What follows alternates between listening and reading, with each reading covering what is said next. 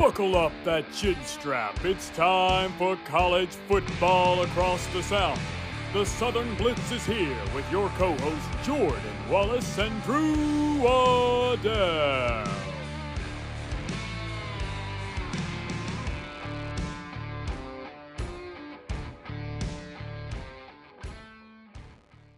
Well, give us your tired, your poor, your huddled masses.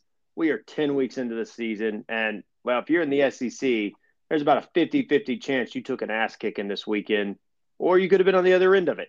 Uh, Drew and I have had our own little fun trying to get to get the pod running this week. We have had a whole lot of technical difficulties, and Drew, I think we're we're maybe just too old for this or something.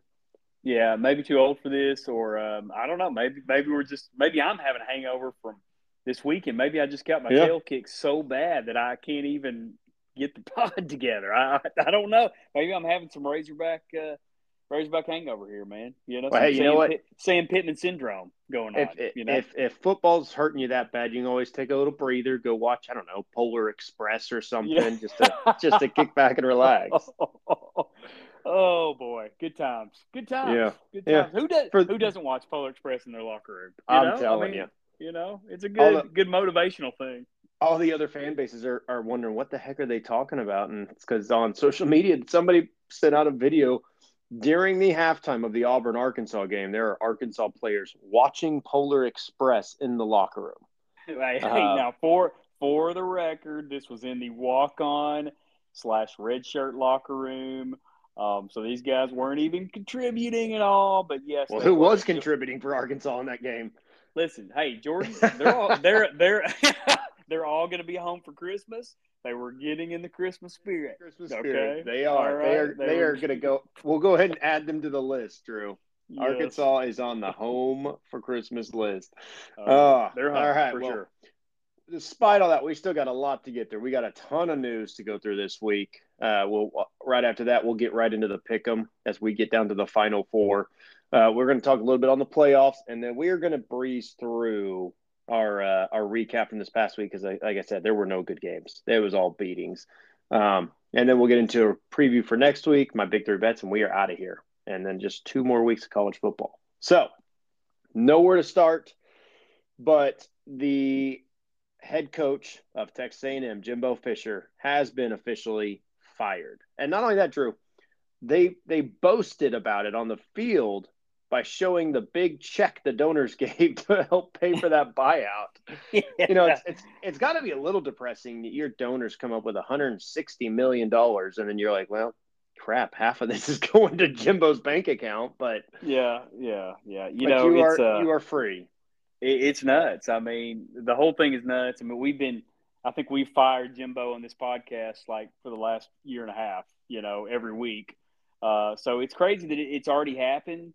But uh, that moment was funny, kind of surreal with the check and everything. But you know, honestly, I'll give a tip of the cap to A and M because it, it truly does show like how serious they are about being competitive and being and playing championship football down in that yeah. College Station. I mean, they're willing to pay this much money, and we talked about it today, Jordan. I mean, look, you know, sixty something million dollars is coming from TV contracts. I mean, they've got crazy money from donors down there.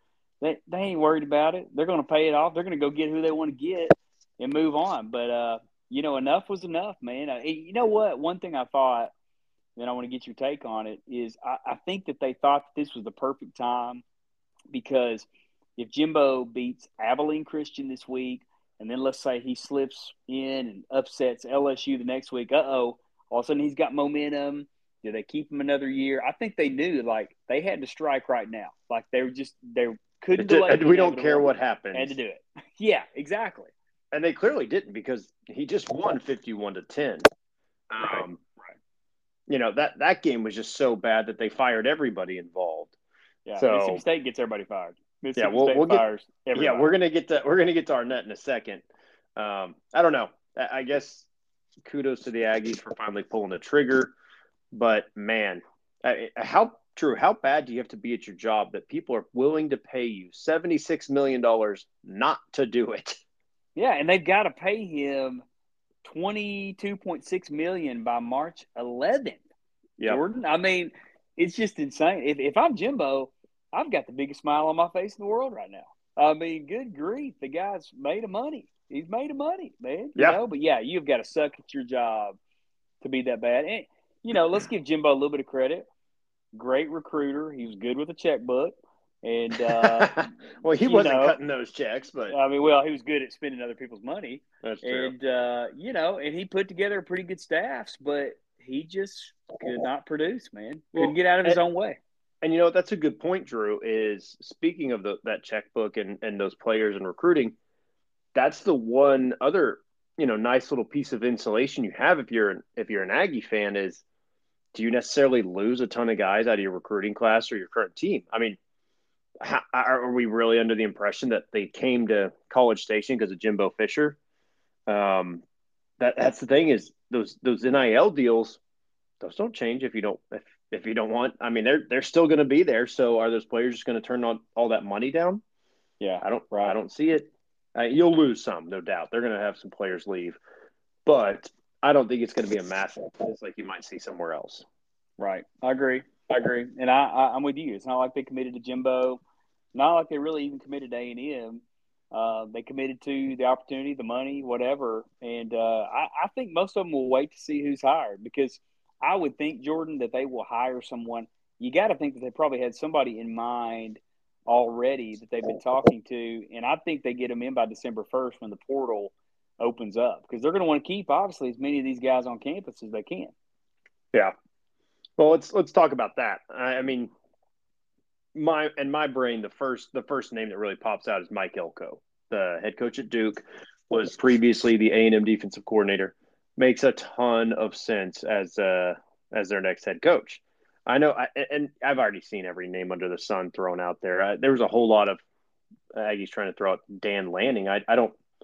Again, I don't see why that makes sense because we're talking about when you're talking about A and M. One of the things that makes that job a much higher job than it used to be is that we live in this NIL world where A&M is fully capable and willing to just throw some money around, um, despite what their fans may tell you about them not buying players. Um, you know who you know who's just as willing to do that though, Drew, is Oregon. So I, you know that that that big aspect of it where you can get a bunch of recruits in that way. Oregon Oregon can do that too. They've got plenty of Nike money to throw around. And Dan Lanning's obviously done a good job there this year. Um, I just don't see him, you know, I, I, don't, I don't understand the point for him to start over, basically. Yeah, yeah, and we debated this, you know, today. I, I actually think Lanning would would make sense. I don't know if it makes sense for A and M, but I think it makes sense for Dan Lanning, a guy who probably wants to get back to the South, wants to get back to the SEC. His ego is so big that I'm, I'm sure he'd love to play Kirby would love to play Saban if Saban's here next year, that kind of thing. Um, I could see Lanning jumping on an opportunity like that, and the money that could be paid to him for A and M. They're probably thinking maybe bigger than that. Honestly, I wouldn't be surprised if they're Are making though? a run. Uh, Or are they a little know. nervous to throw a lot of money out there after the last deal? Well, they may, but I could see him. I could see him making a run like, you know, let's go ahead and say it, like a guy like Urban Meyer. I mean, I you could see it. You know, morals, could see- morals thrown out the window. Just, Oh yeah, just oh, all yeah. the way, all in. We're getting Urban Yeah. Meyer. No, I do. I'm glad you brought up Mike Elko, though. He he is probably arguably the most realistic hot name, and I say realistic because for all you Aggie fans listening, you're not going to get. I don't even know how to say the guy's name. The Washington coach, De, DeBoer. Oh, DeBoer. DeBoer. Yeah. I mean, you're not going to get that guy. Why would he come from the West Coast to come to Texas A&M to play in the SEC? He has got it made over there right now. He's heading to the Big Ten. He's got things rolling. a team. Yeah, Yeah. he's on a playoff team. I mean, he ain't coming. So, um, you know, but I think Elko makes makes sense for him. But I, I wouldn't be surprised to see Lanning, um, that kind of thing. In fact, I, you know, I, I my early pick would be that they make a run at a guy like Lanning just because he makes sense in an area geographically that he's he's familiar with, and he's already paying players. He's already part of that culture. So, I mean, what, what's the what's the change? What's the change Yeah. at the end of the day? Nope. I, I get it. I get it. I uh you know who makes a lot of sense but makes zero sense at the same time is Lane Kiffin. Um now Lane Lane seems to hate the Aggies and vice versa. The the Aggies seem to hate Lane, but if you take all of that rivalry out of it, I mean, Lane Kiffin just in his press conference on Saturday after losing to Georgia was basically kind of complaining about, well, you know what, they've got 24 five stars on their team. We've got one, you know, and it's that's the world Ole Miss lives in. Um, and so Lane's having to live in that world where, you know, you can only outcoach somebody so much, but when you're outnumbered 24 to one and five stars, um, that's just going to be a really tough hill to climb. He would not have that hill to climb. I mean, A and M, A and M can land plenty of five stars. So I could I could see that making sense, but I don't I don't think the uh, the egos from either side involved would would allow that to happen. So yeah, uh, you know, I I read that I read that uh, that text. I'm sure the Ole Miss fans are cringing right now, saying we're about to go through this again. Um, right. But you know, that's yeah. the one thing that makes you scratch your head. I, I don't think he'll be realistically in the picture, but it does make you scratch your head and say, "Man, he'd have all the five stars he ever wanted there." You know, uh, but I just realistically, I mean, I just can't. After last year's kind of debacle with Auburn, kind of the run yeah. they made, I just cannot. Well, and Lane's already basically come out and, and pretty much said he's he's not interested in that job. Yeah. So yeah. yeah. Um, you know, it's funny going from Jimbo to Zach Arnett. You're talking about the world's largest buyout to the probably one of the smallest.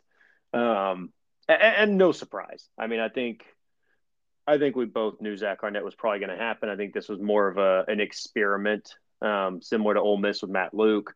Just kind of a hey, let's see what he can do for a year. Uh, you know, he was an easy hire last year after Mike Leach passed away. Um, it, it just didn't work. It, it was clearly not a fit. No, I mean, no harm, no foul. Honestly, you lost a year trying it out. Go out, start from scratch, find the guy that best fits that program. Which I'm going to give you one that I I don't like for them as much, but I do like, and that's Rhett Lashlee. Um, Southern roots, obviously from Springdale, Arkansas, right here next to the University of Arkansas. Uh, head coach at SMU now, but offensive coordinator at about I think five or six different schools. Um, trying to remember UConn, Miami, SMU, Samford. Pretty sure I'm missing somebody, but I mean, plenty of plenty of high end experience, and he's doing a heck of a job with SMU this year. I mean, they look poised to finish ten and two. Um, the only reason I don't like him as much from Mississippi State is because Drew, I think we both kind of feel like a Sam Pittman firing could could come any day now. Well, and if it does, does is, is Rhett Lashlee not a just home run of a of a lead candidate for the for the Hogs? I think he I think he makes a lot of sense. I mean, the only thing that kind of sticks out in my head is, you know, Gus and and Rhett really everybody didn't leave on great terms. And sometimes I wonder, you know, if there's bitterness there, if there's a desire to come back home. I sure hope there is because Rhett is one of the hottest young coaches out there. But I, will pose a question. I mean, he's Jordan. cute. I don't know that he's hot, but we know we know how you feel about him. Uh, but you know, in my opinion, yeah, this is this is a tough debate right here, Jordan. I was kind of sobered thinking about this question today, and I'll ask you. You know, Zach Arnett's gone. Uh, Pittman's not gone yet, but you know, let's say Pittman goes. Which one today is a better job in the SEC? Arkansas or Mississippi State? It's Arkansas, and it's really not that close. I don't think. Um, I, trust me, I, I, you know, I think at this point the Hogs are in trouble because they're going to be, and, and, you know, cover your heart for a second, Drew, because I'm going to say some mean words. Um, with OU and Texas coming into the SEC, Arkansas might be a bottom quarter job in the SEC right now. No, there's not a might be. We are, no doubt. I mean, it's painful. It is, you know, and it, could be happening at a worse time. But I also think this is why you you got to get this right, you know. And I know we're kind of bouncing yeah. around for Mississippi State and Arkansas. I'll bounce back right now to Mississippi State. I do like Lashlee a lot. Um, a guy that I know you kind of disagree with a little bit just because of his age. I like Willie Fritz geographically. Yeah. I like what he's done at Tulane. I think he could do some really great things at Mississippi State. But Jordan, there's one guy we're not talking about that makes honestly the most sense. But I've been told he don't Jamey recruit, Chadwell that he don't recruit, and I'm talking about Dan uh. I mean, I know you can't you can't do that in this. I, that's the same. Well, I, I was going to say it's the same story as Mike Gundy, but you know, you know, why not? Why not? I mean, you know, why you have to recruit. I know, but he has said that that Starkville is the place that he claims is you know his favorite coaching spot. I mean, he's been criticized. I mean, I, I can see it happening. I really could see it happening. Um, I wouldn't be surprised if it did. You know, and, and you said Jamey Chadwell. Um, I think that's the the other name that's kind of in the hat as well. Would make a lot of sense. Um, you know, an up and comer type guy, familiar with the area to an extent. And, at Liberty uh, right now, for those that don't know. Yeah, at Liberty, been at Coastal Carolina, had great success there. Yep. So, uh, man, but you know, the cool thing about that is Jordan, all those names we just rattled off, you get excited to a certain extent about all any of those. Oh guys. yeah, uh, even you know? Willie Fritz with it. I mean, he, obviously he's older, and I, I'd like a younger. You want a younger hire to, you know, put a little more hope. But you know, Willie Fritz with what he's done at freaking Tulane, yeah, that's going to put some hope. And man, that is that is ninety percent of of college football. Drew, it's hope. Yeah, just a whole bunch yeah. of hopium, and and then and then comes the disappointment of the season. I mean, you know, obviously all the the schools, Arkansas, Mississippi State, A and M, know that all too well right now. But you know that that hope is what keeps you going because things could just turn around all of a sudden.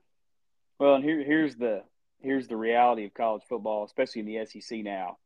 And it, this is a great stat. The only current SEC coaches who coached a game for their team in the 2010s, Nick Saban, Mark Stoops, mm-hmm. Kirby Smart. That's it. Wow. I mean, out of all the teams, those three coaches, that's it. Because so the, everybody the else is brand new. in the last four years. That's crazy. It's insane. The turnover is insane, but it is a win right now within two years league, or you're gone. You're recycled. You know, and yep. so it is what it is, man. I do. I will tell you this: if uh, if Brian Kelly has not already called Zach Arnett and offered him the defensive coordinator job at LSU. He's crazy. He should have already fired his own guy. so, right. so um, Arnett's going to have plenty of uh, plenty of jobs. And hey, I, have seen so many tweets about Mississippi State fans talking about how fondly they think of Arnett. He should be remembered fondly. He did a great job with that transition, unthinkable mm-hmm. passing, and so and he did a great job out. with that defense before before taking the head job. So yes, yes, yeah, he'll be he'll be fine. Um, kind of keeping on that line, Drew. So Penn State, you know, loses the big game to Michigan this weekend, and then fires their offensive coordinator, which, you know, is fine. I, I, I get, I, you know, I kind of like the move, just saying, hey, we're going to play big boy football, and we're going to win at a very high level. Um, and, and but again, they, they weren't taking on the head coach at Michigan because Harbaugh apparently died by the way uh, Michigan Sherrone Moore reacted to that whole deal. um, crying and saying this one's for you, but you know as of right now, the Big Ten has suspended Harbaugh for the next, well, for Saturday and the next two games um, of the regular season. So I don't know. I, if they win both those games, I'm kind of like, well, what was the point of that punishment? It should be, I, I think it should be more severe, but you know, it is what it is. Um, in the meantime, I mean, Sherrone Moore's getting a nice little audition and very well will get a, a high level head coaching job out of this deal um, somewhere and, and I and I can't be happier.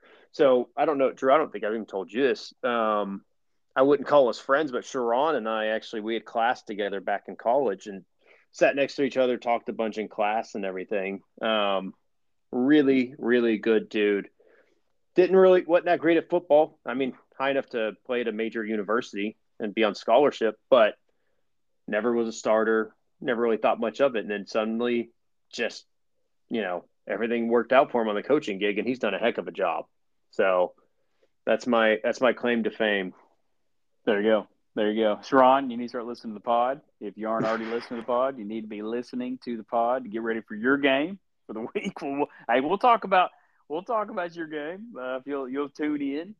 You know, but no, I, am with you. I think uh, I think Harbaugh's. I think it should be more severe. I had somebody argue with me last Friday about you know, innocent until proven, you know, guilty. And I'm like, I don't know how we, much we more, got enough evidence. How much more we need at this point. Right. I wish the NCAA would come down hard on him. Um, they won't. Uh, they, will they'll march their way into the playoff, I'm sure. But you know, it does make me wonder, Jordan, how many times is this happening throughout college football, uh, and we just haven't caught it? You know, I, I do Yeah. wonder. I wonder how many I- people I cannot imagine- signs and well, things like that. I can't imagine it was to this level. And, and you know, to be fair, I mean, heck, part of it you, you punish Michigan for being just so stupid and brazen about the whole thing. I mean, they didn't even Yeah. try to hide this. So Arrogance. I don't know. Pure arrogance. Yeah. Yeah. Connor Stallion. one hundred percent. Con- Connor Connor Stallion. And bragging about it. Like I mean, yeah. No, I, I I don't know. I you know me, I I would be a lot more severe with my punishment um to Yeah. a lot of these teams that are doing stuff, whether it's whether it's this or the LSU embezzlement thing, like I, I don't know. It frustrates me. Um it's funny hearing uh, SEC fans like talk about the the dirty Big Ten. I was like, well, maybe we shouldn't be throwing uh, stones Yeah. from our our Throwing glass stones. house. Yeah. so That's right. That's right. but I don't know. Anyway, uh, if you have anything else on, otherwise, I'm going to move on to our pick 'em because I know there's some anxious people wondering what happened. Roll on. All right. Well, let's get to it. We had the Elite Eight finish up this week. We are down to our final four. So, the one seed Roger in trouble was only was only one pick behind. Rallied to win it by one pick, and he will advance to the final four. Nobody's going to get this guy out, apparently. Um, he does advance to take on the winner of Cam, representing Florida, and Jason from A and M. And in that one, it was our only one that I teased that did in fact go to the tiebreaker game, in which Jason will advance and take on Roger. So we got a little Texas versus Texas A&M in the final four. Then on the other side of the bracket, eh, well, this one was not close. Matt representing OU got just donkey stomped by uh, Nick representing the University of Texas Arlington. So three Texas schools represented in the in the final four, and unfortunately for Prashant from Florida, he had the second best record in the Elite Eight. Um, in fact, I even looked; he was tied for the second best with Nick, but would have won the tiebreaker over Nick.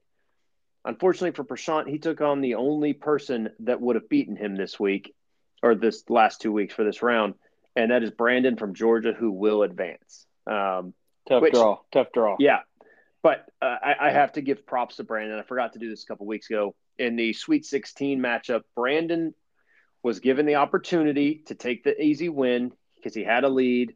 His opponent's picks eliminated his opponent because they had too many in common, and he was already down a couple games. Brandon was kind. He allowed his opponent to change two of his picks just to give him a fighting chance and still advance. So, major props. Glad you're in the final four. Roger versus Jason, Nick versus Brandon. Let's see who goes to the championship. You have two weeks this round, um, and then the winners will compete in the conference championship week to decide it all. So, that being said, pick them this week. Games are Utah versus Arizona, Louisville versus Miami, Purdue versus Northwestern, Rice versus Charlotte, UCF versus Texas Tech, Washington versus Oregon State, and Kentucky versus South Carolina. All right. Well, since we're talking about Final Fours, and we're talking about playoffs, Drew. Let's talk about the playoff picture. Um, you know, let's let's start here. Who's your four right now, Drew? Oh man, you know, I mean, obviously, I, hold on, let me let me preface this. I don't want your top four right now. I want your Yeah. four predictions. So if you think Ohio State's going to beat Michigan or, Yeah. or whatever, Yeah, how you however you think that's going to go, I want your four teams you think are going to go in. I'm with you. Yep, I'm going. Uh, oh man, this is tough. Georgia, um, Michigan. Mm-hmm. Uh, I actually think Ohio State and Michigan both get in, and I think you, you Florida State and Georgia. That's my guess. today. Okay. So, yep. So let me let me have some fun with you.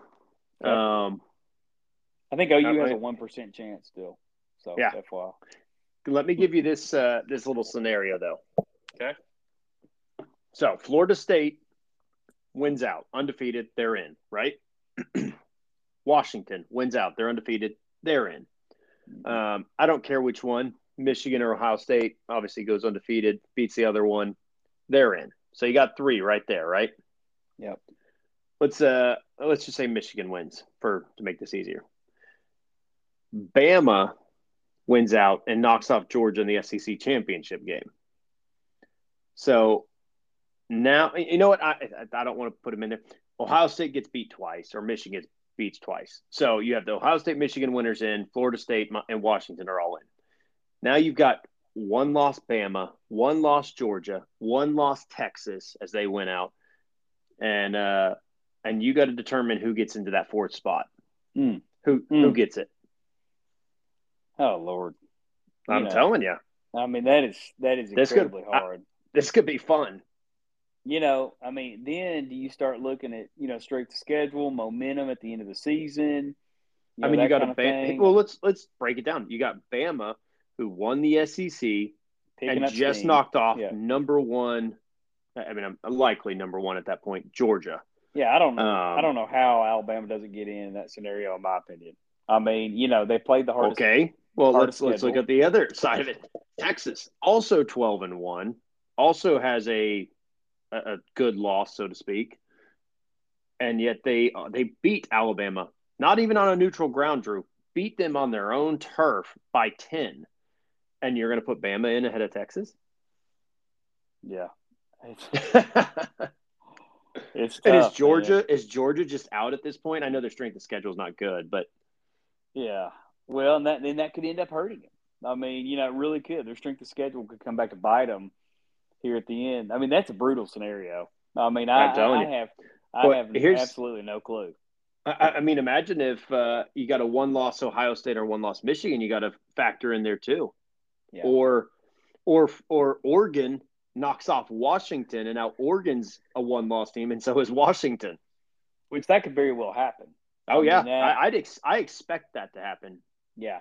Uh, Yeah. Although you know that's a big game. I mean, Washington has to go at number twelve Oregon State this weekend. Which, by the way, Jonathan Smith, head coach at Oregon State, another name that Arkansas or Mississippi State should look at. I know he doesn't have the regional ties, but he has Oregon State at number twelve in the country, and that is a team that does not really have a conference going forward. So he's even more inclined to take a deal elsewhere. Um, that's just my little pitch for him, real quick. But yeah, Oregon State's actually a one and a half point favorite over Washington this weekend. Yeah. So that is uh yeah, that's an interesting one. But if Washington wins that and then their only loss is to Oregon in the in the Hmm. Pac-12 championship, what do you, Hmm. what do you do? That's a whole lot of one loss teams with a really nice uh you know resume. This is why we've got to expand the the playoff ASAP.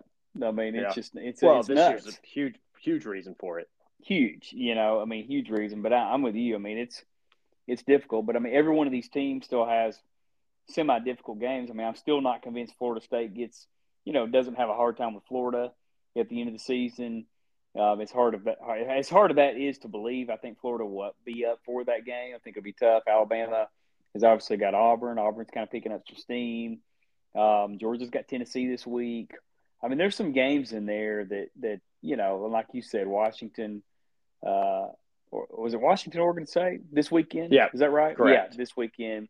Uh, I think Texas has pretty much got it wrapped up here at the end of the season. But you know, we'll we'll see, man. Hopefully that doesn't happen because I'm going to feel really bad for some fan bases uh, that they get left out. Honestly, in that at the end situation. Yeah. Yeah. Yeah. I don't know. And, and, you know, honestly, this I could see any one of those teams that we mentioned, any one of those, I guess, eight. Um, I could see any one of them winning it all. I think they all have the the ability to do so. Yeah, yeah, and you have to remember, no team has ever made it to the playoffs with more than one loss. I mean, so it, you know, Oh yeah, no one. You- Yeah, one. Yeah, two losses and you're out in this. Any of these I don't guys think you, there's any question now. Yeah, yeah. So we got a lot of on the verge teams here, and so we'll we shall see, my friend. It will become clear very very soon, very Yeah. soon. Well, let's. Uh, if you're ready, we can jump into a recap of the games from this past week. Uh, I, I mean, I, I got into it right off the bat, Drew. Ass kickings across the board in the SEC. You want to know what the closest game this weekend was, Drew? LSU, Florida. It was LSU Florida, a 17 point difference, which was a good game for a little while. Trust me, I was sitting over there just like, man, let my prediction come true. I was going to absolutely clip that and put it on this week's episode. Oh yes, oh yes. Hey, and, you know what? And Florida, Jayden Daniels Florida played. gave him a run. And Oh, yeah. Jayden Daniels played. He And and Jayden played Daniels well. 234 yards rushing and 372 passing. Goodness. You know, I'll say something about that real quick. You know, I know that LSU's record may not merit, uh, you know, I mean, Jayden Daniels for the Heisman, that kind of thing. But seriously, li- I mean, listen to stat, Jordan. Jayden Daniels leads the nation in total offense by 57 yards per game at 408.2, which is more than 80 teams' average this season. He's accounted for 38 touchdowns, which is more than 81 teams have even scored. I mean, this guy's beating entire teams. Uh, I mean, Yeah. He's unbelievable. Well, he because they don't have a running game outside of him, Yeah, I do so think he he, has should to. be in the Heisman. and their defense He- is terrible. yeah, he needs to be in New York. I mean, he really does. He's an unbelievable talent, unbelievable talent. But yeah, back to the game. I mean, unbelievable game. Uh, I thought Florida really hung in there well. Jayden Daniels was the difference. It was But that they it was that get- nod of uh, of confidence they got from from the Southern Blitz that really right. inspired them to play that well. It was. ETN played So- really good. ETN had And a like- heck of a game. Like I said, it was the closest one. Here, you want to know what the next closest game was? Hmm. Alabama Kentucky, a four touchdown victory for the Tide. Yeah. I mean, it's it's crazy. You had Yeah. that one. You had 52-17. Georgia just dismantled Ole Miss, and, and that's we got to talk about that one. I mean, the Kentucky game, they they pummeled Alabama, pummeled them. I, I don't think anybody's overly surprised there, but Georgia just blasting Ole Miss. I mean, you know, I it, it almost is irritating, Drew, for other like other fan bases and especially in the SEC. You just you just messed around while while Georgia piddled away and just couldn't do anything. I mean, their offense was terrible, their defense was still solid, but they were vulnerable.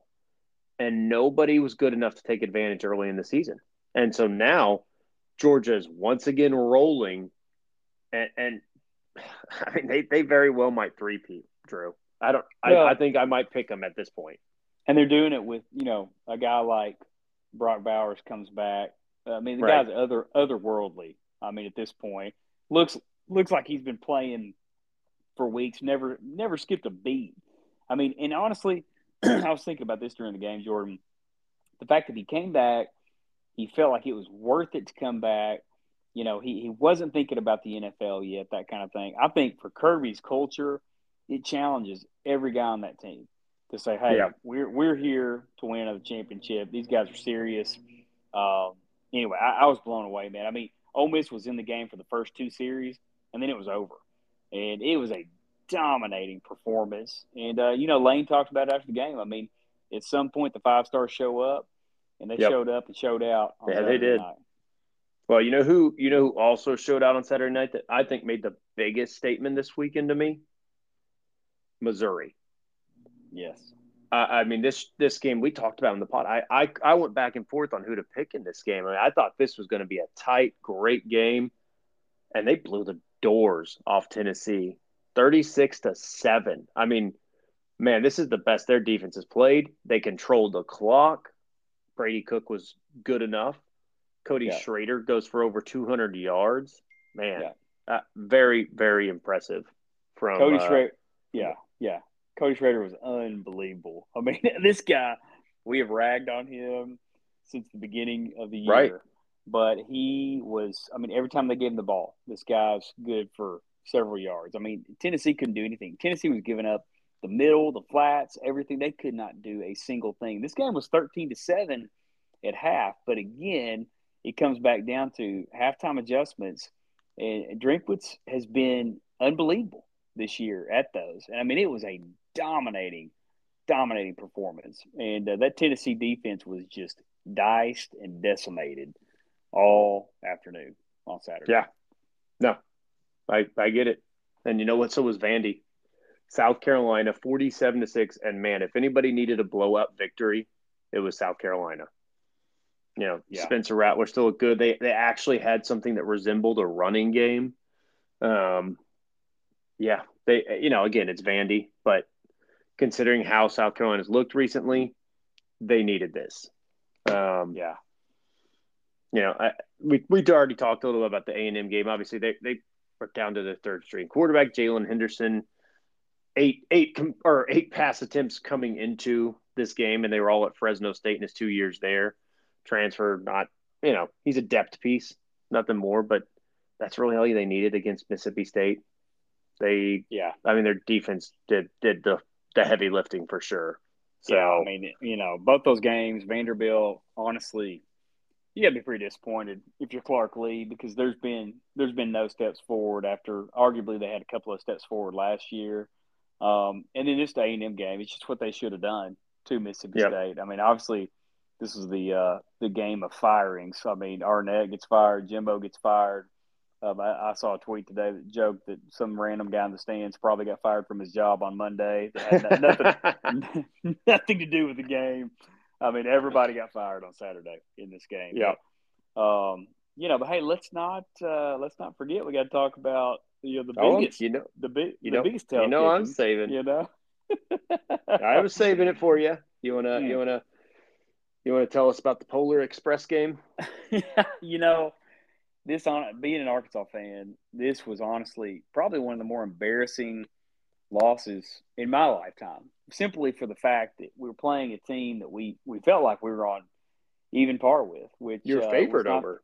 We're, we were favored over. Yeah, Drew, before you mean, get into the, the the how, like, hold on. Arkansas was a three point favorite. It's at home. We just watched after the crap from the last few weeks.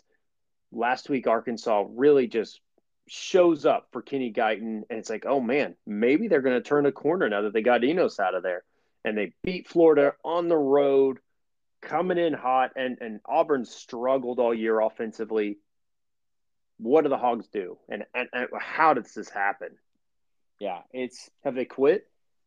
You know, and that's that's what we text about Jordan on Saturday. You know, the ultimate the ultimate death nail for a coach is when his team quits and they completely quit believing. And yep. it happened from the get go. You know, Auburn marches down, and then all of a sudden we have a punt return. We're down 14 0. I mean, it was just embarrassing. I mean, the whole thing was embarrassing. And the play calling was really back to as bad or worse Enos. than Dan yep. Enos. And so you, you sit there and you say, okay, was Dan a scapegoat, you know, for this whole thing? Was Dan really the problem?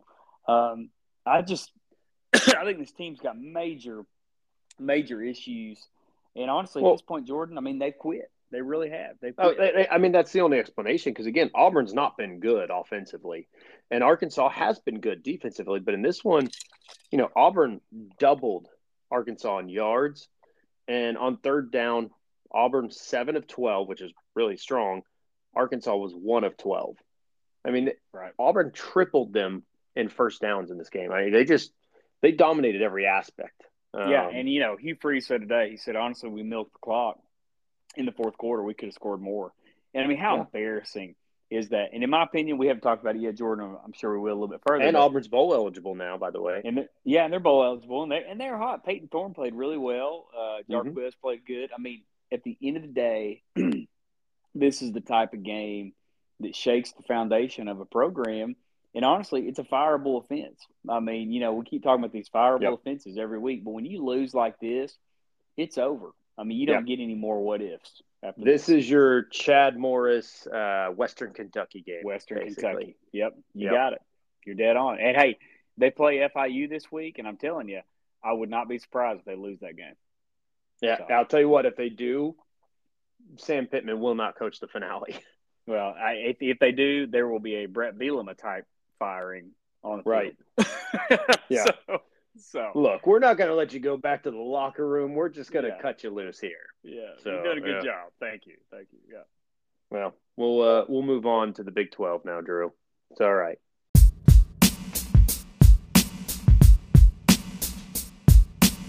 All right, Drew. So before we really get into the games of the Big 12, I think uh, where we kind of need to start is with the Big 12 championship odds and and the the tiebreakers. So luckily, like we talked about the front of the show, Drew and I had some technical difficulties, which delayed us by a day. Um, it actually provided a little bit of uh, assistance on this one. So here's here's the deal, Drew. This is where I, I was going to originally complain about this until we got delayed. We have a, a situation right now where if the favorites win out, and we're talking, so Texas is is in front of the conference because they've only got one conference loss, so we're going to count them in. However, we've got three two loss teams that would, if they win out, that being Oklahoma, Oklahoma State, and Kansas State, if they all win out, they're all going to have two losses, right? Well, with those three teams, K State's played Oklahoma State. Oklahoma State beat them. Oklahoma State beat Oklahoma.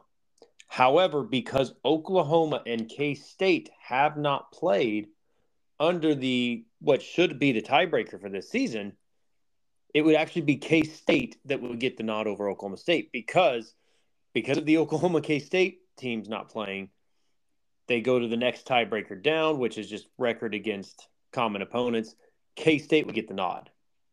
Now that was that was before that was before we had technical difficulties.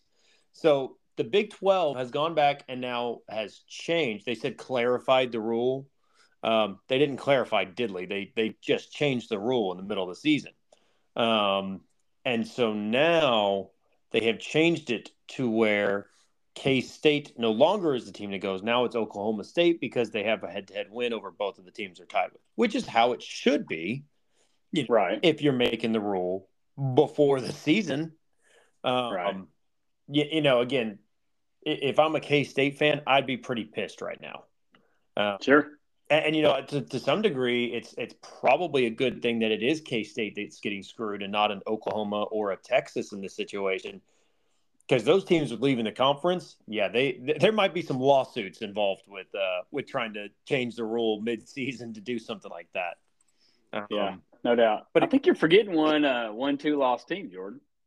Well, they, that's if I if Iowa State was still there, Texas would not have won out, so that would change the I got the dynamic of it. yes, I, I see. I well. see. I'm with you. I'm with um, you. I'm with you. Yeah, I'm, I'm tracking with you. It's okay. calculus for me. Uh, dude, there's there's so yeah. many variables and scenarios right now with with the Big Twelve. So many teams could still win it. Um, so there's still still a lot up in the air. And again, this could get even more interesting, Drew, if say Oklahoma and K State went out, but Oklahoma State loses and Texas drops down into a three way tie with with K State and Oklahoma.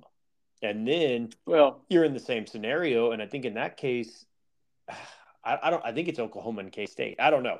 It's it is a mess. And you cannot change the rules in the middle of the season.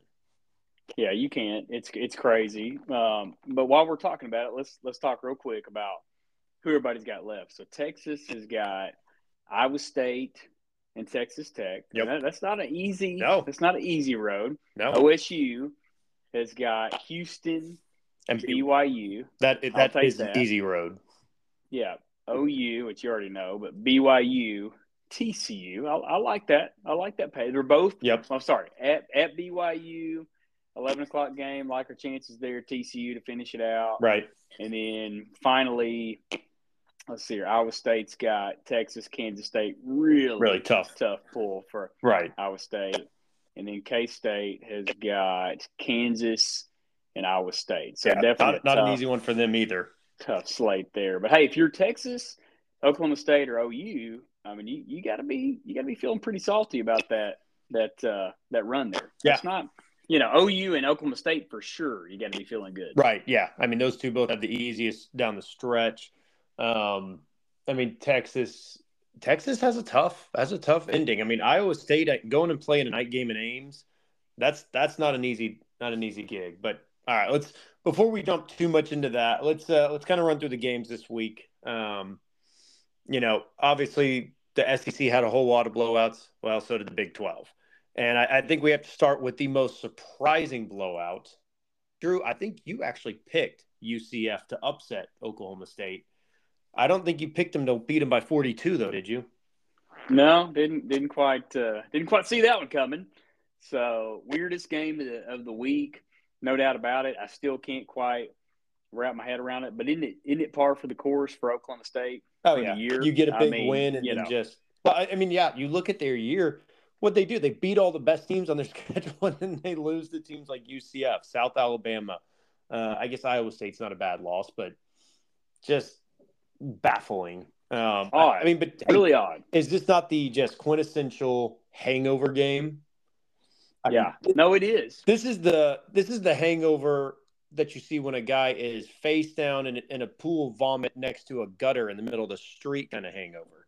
I mean, yeah, it, it's good. It, it's it's bad. Which I mean, I think we talked about it last week on the pod that this was a tough spot for Oklahoma State to be in right. going to this game, and uh, it, it, it proved true. You know, R.J. Harvey had a heck of a game for UCF, oh, three yeah. touchdowns, two hundred six yards, but they they really decimated OSU, and, and really this was a costly loss because OSU is in complete, complete, uh, you know, really they the reins at this thing if they win this game in the Big Twelve. I mean, it, it could end up being a really, really costly uh, loss at the end of the day. Yeah, I mean, right at this point, their uh, margin of error is gone. If they lose another game, yep. They're out. Um, I don't, I don't see them losing to BYU, but at Houston this weekend, after what we just saw, um, yeah, you know, they, they, they, they've definitely put themselves in harm, harm's way when they really didn't need to. For so, sure. For sure. With a gimme game. Yeah, for sure. Now, you know, talking about a gimme game, I mean, it should have been, it should have been one for Texas as well, but they had to, again, you know, another game just like last week with K State, blow the doors off of TCU early. It was 26 to 6 at half. And it was still that score going into the fourth, and then they get outscored 20 to 3 in the fourth quarter and darn near blow that game at the end.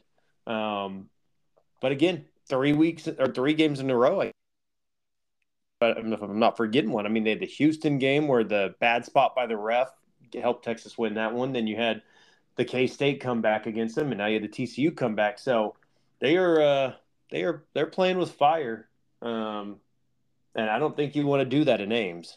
No, I don't think so too. And hey, it was costly. They lost Jonathan Brooks for the year to a torn yeah. ACL, and uh, you know it's uh, it's not a good thing. I mean, Quinn Ewers did play 317 yards, one touchdown, one interception, a little bit rusty, but uh, strange game, uninspired effort, I guess you could say, uh, by Texas. But man, we'll see how bad that hurts to lose Jonathan Brooks. He's extremely valuable.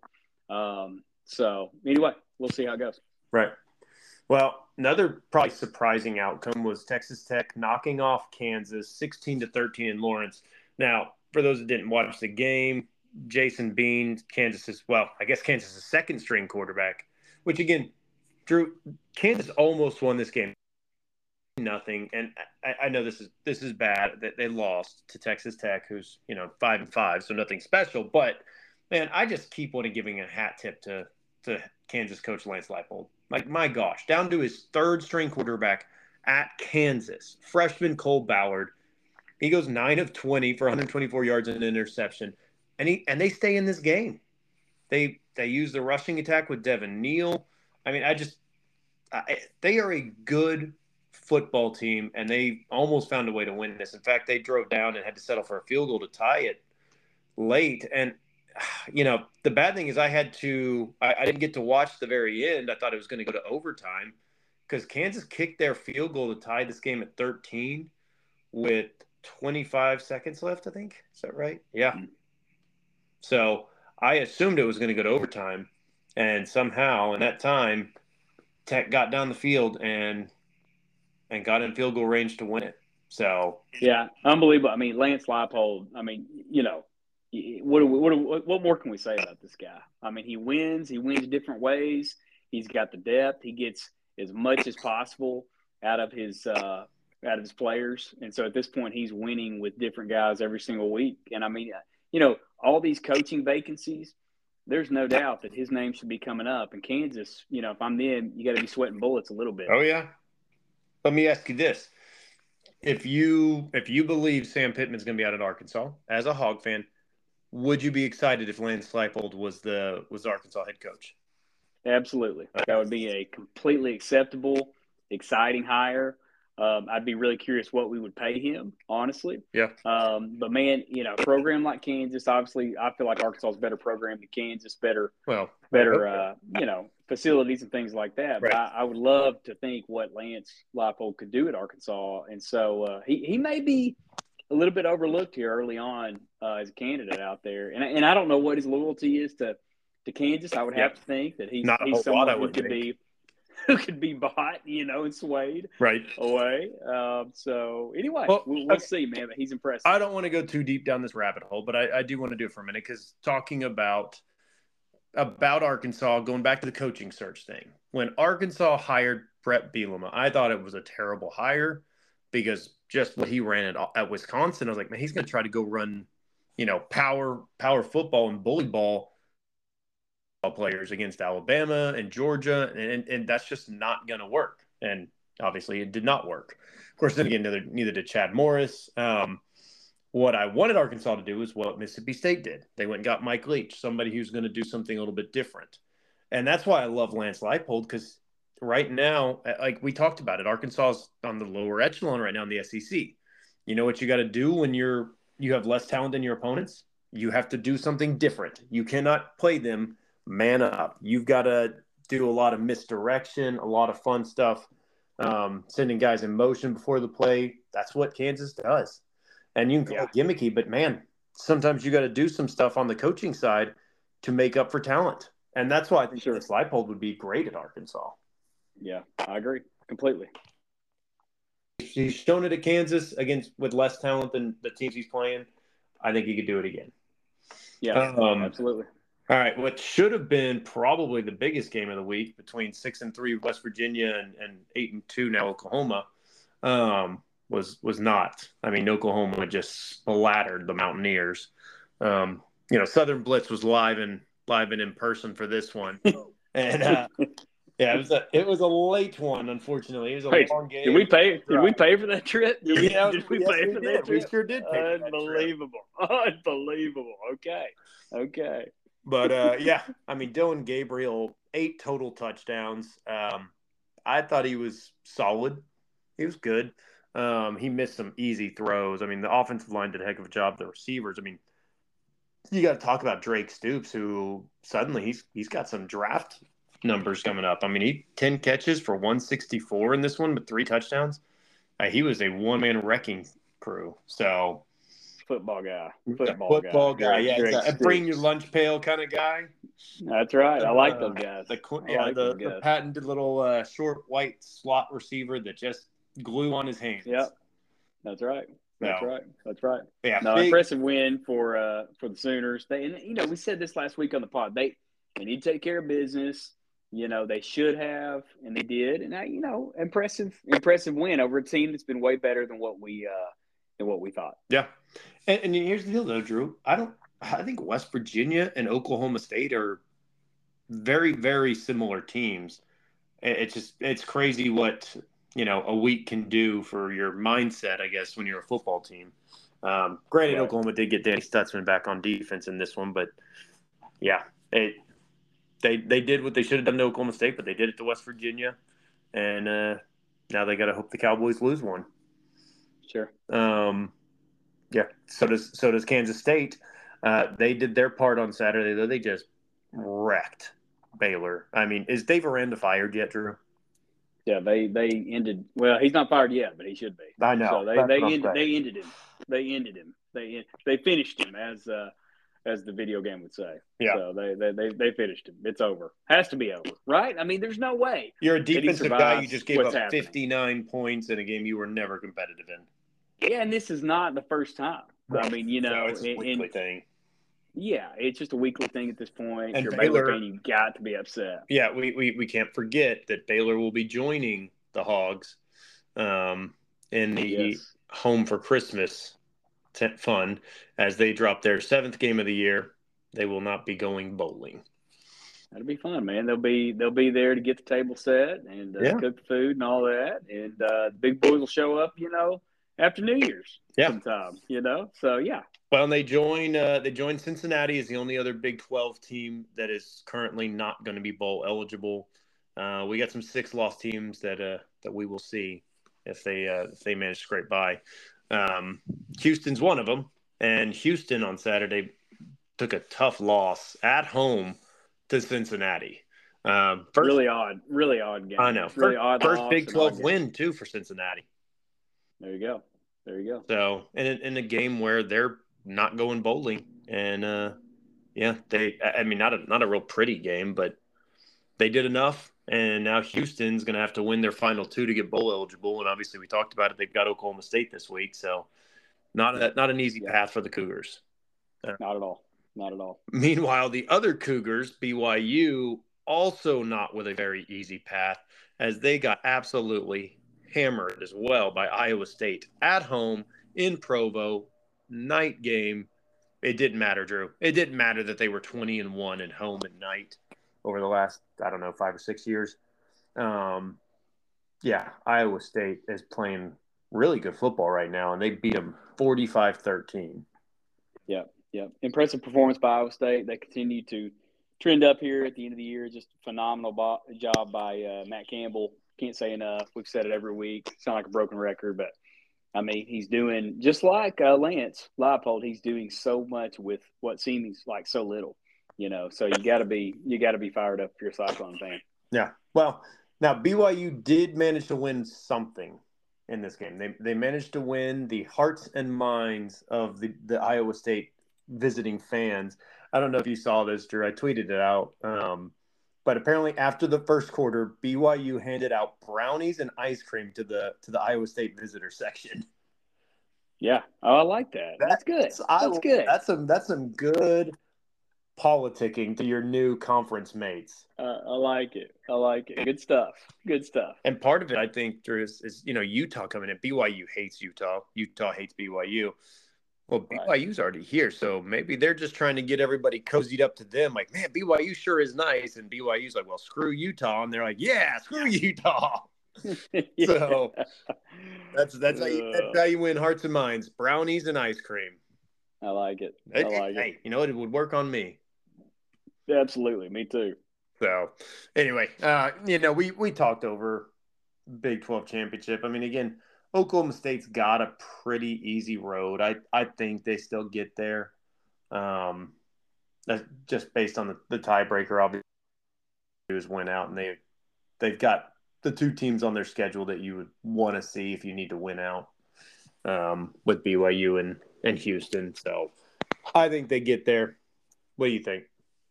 Uh, I mean, my I would love to see Iowa State just blow everybody's mind and make it somehow, some way. That would be hilarious. Um, but uh, yeah, I think me... Iowa State's going to beat Texas. I'm, I'm going to call that yeah. upset right now. Yeah, it and that'll create chaos.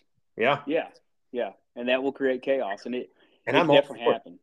I, I, I would well, love to see more chaos. I think it'd be fun. I do too, and I, am not convinced Texas Tech couldn't get it done too. You know, I mean, lousy yep. year, kind of their Super Bowl. You know, to end the year. I mean, you know, and with this comment in the offseason, you know, your mark's going to the Big 12 president, Brett Yormark, will be in attendance in Lubbock for that game. Right, right. Agreed, agreed. But uh, yeah, we'll see. I mean, there's nothing sure coming down here, uh, coming down here to the end. So it, will be fun to watch. Okay. So are you going to pick them though? Iowa State, Texas. Are you going to pick for the upset? Oh man, I, will put it this way: I think I don't think Texas is going to go unscathed the next two weeks. I think they're going to lose one of their next two games. So okay. I'll put it that way. I'll, I'll, go on record to say that. Okay. All right. What about the uh this is it Sunflower State? I think that's what Kansas is. Uh Jayhawks hosting Wildcats. Who do you have in the Kansas showdown? The Sunflower State, man, that, that was that was impressive data. You just I could be wrong. That. I could be wrong, so I don't know how impressive it is. That might that very uh, well could be wrong. All right, battle for the sunflower state here. Uh, yeah, we're going to call it that regardless because you don't know what it is if it's not.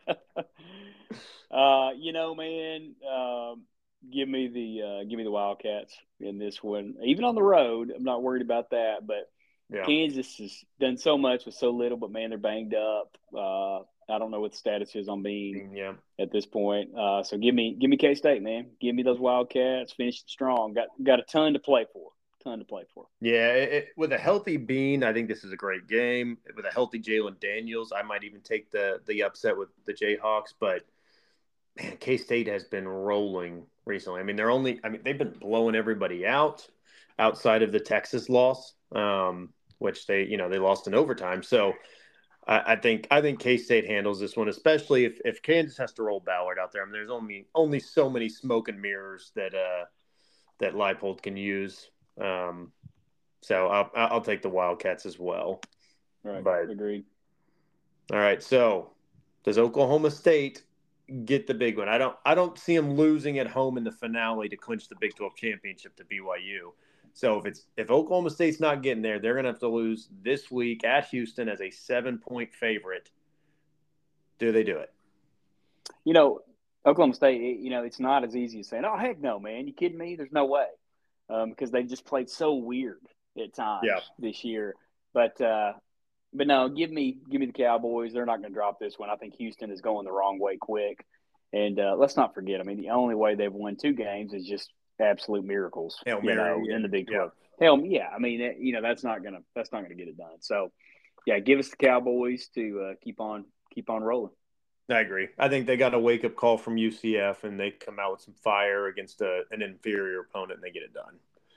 Yep. Um, does UC okay? So UCF, Texas Tech, both with huge wins over ranked teams this past week. Now they play each other. Who keeps rolling, Drew? I'm going UCF. I think they keep Oh. rolling. I think they hit a they hit a lull there. Uh, they hit a lull there mid season, but I think they're picking up steam again. They've got Plumlee at full strength. Give me those uh, Golden Knights. Well, I mean, I you know I look at this and I I see it as a really tight game too. Um, I mean, you you look at how UCF has played since John Rhys Plumlee's coming back. I mean, they blow out Oklahoma State. Before that, they uh, you know they took Oklahoma to the wire, uh, and and then they beat Cincinnati as well. So, you know, they're two and one with a close loss in Norman since Plumlee's been back. Um, yeah, in Lubbock, that's a tough draw. I'm going to go with you though. I'm going to go the upset. I'm going to take the Golden Knights as well. Um, Right. I, I I have more faith in Plumlee in a close game than I do Behren Morton. So, yeah, give me Yeah. UC. I agree. I think it's a, a trending pick right now. You know, I really do. Yeah, they are like now, those Golden Tex- Knights. Texas Tech is a three point favorite, just FYI. But Okay. all right, um, in the who could be the worst team in the conference bowl? Uh, Baylor, TCU, both losing records right now. I mean, if TCU loses this, they are officially on the home for Christmas list. If Baylor loses, they're going to take their eighth loss. And th- there's no salvaging it if you're Baylor, but man, a win over TCU would sure go a long way in making people feel better. Right. Um, yeah, there's no way. There, that- you, you yeah, go get your head checked. dog. Yeah. Yeah, Yeah. T- TCU is going to roll in this one. Um, and you very well. Uh, If TCU wins this game, like I expect they will, I, I think Aranda gets fired the next day. Right. Yeah, I can see it. No doubt. No doubt. All right, Cincinnati, West Virginia. Can the Mountaineers bounce back against a three and seven Bearcat squad? Yes, absolutely. They're way better than the squad. Bearcats don't find uh, don't find luck and gold two weeks in a row. So give me give me those Mountaineers, baby. I agree. Yep. And in fact, I like West Virginia. Um, they are a six and a half point favorite. I'd like them to win by at least a touchdown, and they're going to be one of my big three bets. Um, as is Iowa State. Iowa State, by the way, Iowa State's an eight point underdog um, hosting Texas. So, all right, wrapping up Big 12, 24 and a half point road favorite. Oklahoma f- travels to Provo. Not the night game, though, Drew. Not only is it not a night game, it's an 11 a.m. Eastern time kick or sorry, 11 a.m. Central Time kick. This is a 10 a.m. Mountain Time, which is where Provo is, kickoff. So you got a morning game. Maybe they bring coffee and bagels instead of brownies and ice cream. I don't know, Yeah. but yeah, either way, give me Oklahoma. I think BYU's gone to sleep on this season. Yeah, absolutely. Give me uh, give me Oklahoma. No way, no way, no way they drop this game again. Just like a lot of these other teams, too much to play for. Yep. All right. Let's switch over to the SEC, and it's not going to be a very fun one for the most part because it No. is Cupcake Week. Um, y- You're not calling Chattanooga upset in Alabama, true? Yeah, no, not not calling that one. There may be some other upsets I'll call, Yeah. but I'm not calling that one. I can tell you right now. All right, we're gonna we're gonna skip over these. Ole Miss, UL Monroe, Texas A&M's playing Abilene Christian. I mean, come on, come on, SEC. Auburn takes on New Mexico State. Uh, Arkansas is taking on Florida International. You want to take that one? you know what I'll say about that one is I, Arkansas. I don't think loses this game, but I do think it's a ten point game. So Okay. I, I think Arkansas Arkansas is favored by 29 and a half. So you're saying Yeah. take take the points and uh Take the and points. Panthers. Okay. take the points, and uh, this team is is quit. And uh, you, you know, I'm telling you right now, this is the beginning of the end for Sam. As of you know, five o'clock on uh, November 14th, he's not gone yet, but this this is the beginning. And uh, this team didn't play last week; they're not playing this week. And I'm telling you, take those points all day. I know nothing about Florida International, but I've seen enough Coastal Carolinas, Western Kentucky's, Louisiana Monroe games with Arkansas to know this this is This this, is dangerous. Yeah. This is dangerous. Yeah. That's fair. Uh, LSU as Georgia State. That's a big whoop de doo. Um, the only one I'll mention is Mississippi State Southern Miss. Does that one get interesting? You know, it, it very well could, Jordan. Uh, Southern Miss is not that great this year, so they No. had a tough year in the Sun Belt. Um, It's- but it's tough. but- It's a little bit tougher to call because, I mean, you saw what Arkansas did after they fired Dan Enos. right. Does do they come out and I don't know show something? I don't think they show anything. I, I just think they win. You know, I you know I think it's an ugly game, seventeen point win, fourteen point win, something like that. Uh, Yeah. On a on a good year for Southern Miss, no doubt, I, I'd be- be feeling pretty good about this. But man, they're Right. not who they have been in the past. You know it'll be interesting too, Drew, is you know if Mississippi State wins this game, they will be five and six, and the Egg Bowl, Egg Bowl. yeah, the Egg Bowl could determine whether or not they go bowling, and uh, you, you never know with a rivalry game. So that'll that'll Well, and how is Ole Miss? Yeah, and is Ole Miss feeling bad about themselves after last week? right. You know, I mean, after well, it won't matter beat this week, but Right. Exactly. No. We'll see. It'll be fun. Um, there are a few good SEC games. Um, you know, Florida, Missouri. I uh, man, I, I was really excited about Florida when they looked like they could take out LSU. Um, but Missouri at home, night game with a with a pumped up crowd right now. Yeah, give me the Tigers. Yeah. Again, man, I feel like a broken record. There's so much in front of Mizzou right now, and uh, you know, Florida is going the wrong way fast. And so, give me, give me them Tigers. Give me those Tigers. All right. So here's a tight one. Two point road favorite Kentucky heads up, heads into South Carolina. Gamecocks, Wildcats. Which way are you leaning? Always a, a, a kind of a testy game. You know, obviously Beamer and Stoops do not like each other. Uh, going back to the Shades comments at SEC Media Days, they are not big fans of each other. So I think there's going to be a lot of emotion in this game, a lot of back and forth. Is this game in Columbia? Am I right on that? Yeah, it's Columbia. Six thirty. Okay. Yes. Tight game. Very, very, very tight game. Um, and I guess what is South Carolina's record right now? Four and Four, six. four and six. four and six. They need this game in a bad way. Um, man, this is a tough one. Didn't expect this one to be a tough, I know. a tough pick. But give me, you know what? Beamer always seems to pull some random game out of his hat at the end of the season. give me this one. Give me this one. South Carolina Gamecocks beat Kentucky, Drew. and uh, you know I'm not happy about it because I'm not a Beamer fan. I, I I, said it I'm not happy Not with a, uh, because I assumed you know. you were going to pick the better team with Kentucky and, and roll with the favorite on this because Kentucky is better this year. I- well, I picked But him. I I- picked him preseason, but I'm backing so off on that. I shouldn't have tossed it to you first. I, I want South Carolina as well. I, uh, you know, they finally throttled someone with Vandy. It's a home game. They need it for bowl eligibility. And similar to last year, maybe they just get some magic going. Yeah, I, I, I actually like South Carolina in this one. Uh, I think they've got a little bit of a chip on their shoulder and they want to prove it. And I, I want the upset as well. So I guess Yep. I'll just ride along your stupid train. Um, There we go. Agree. We agree all the time. We agree way too much. That's It's what people tell much. us. We agree too much on the pod. So it, it you know makes me question my intelligence. So, um, all right, there is a big game though. It's not quite as big as it would have been uh, at Tennessee. Not just gotten the doors blown off of them last week, but seven and three Tennessee hosting ten and zero Georgia, and right now Georgia is starting to look like Georgia. Any chance for the Vols in this one?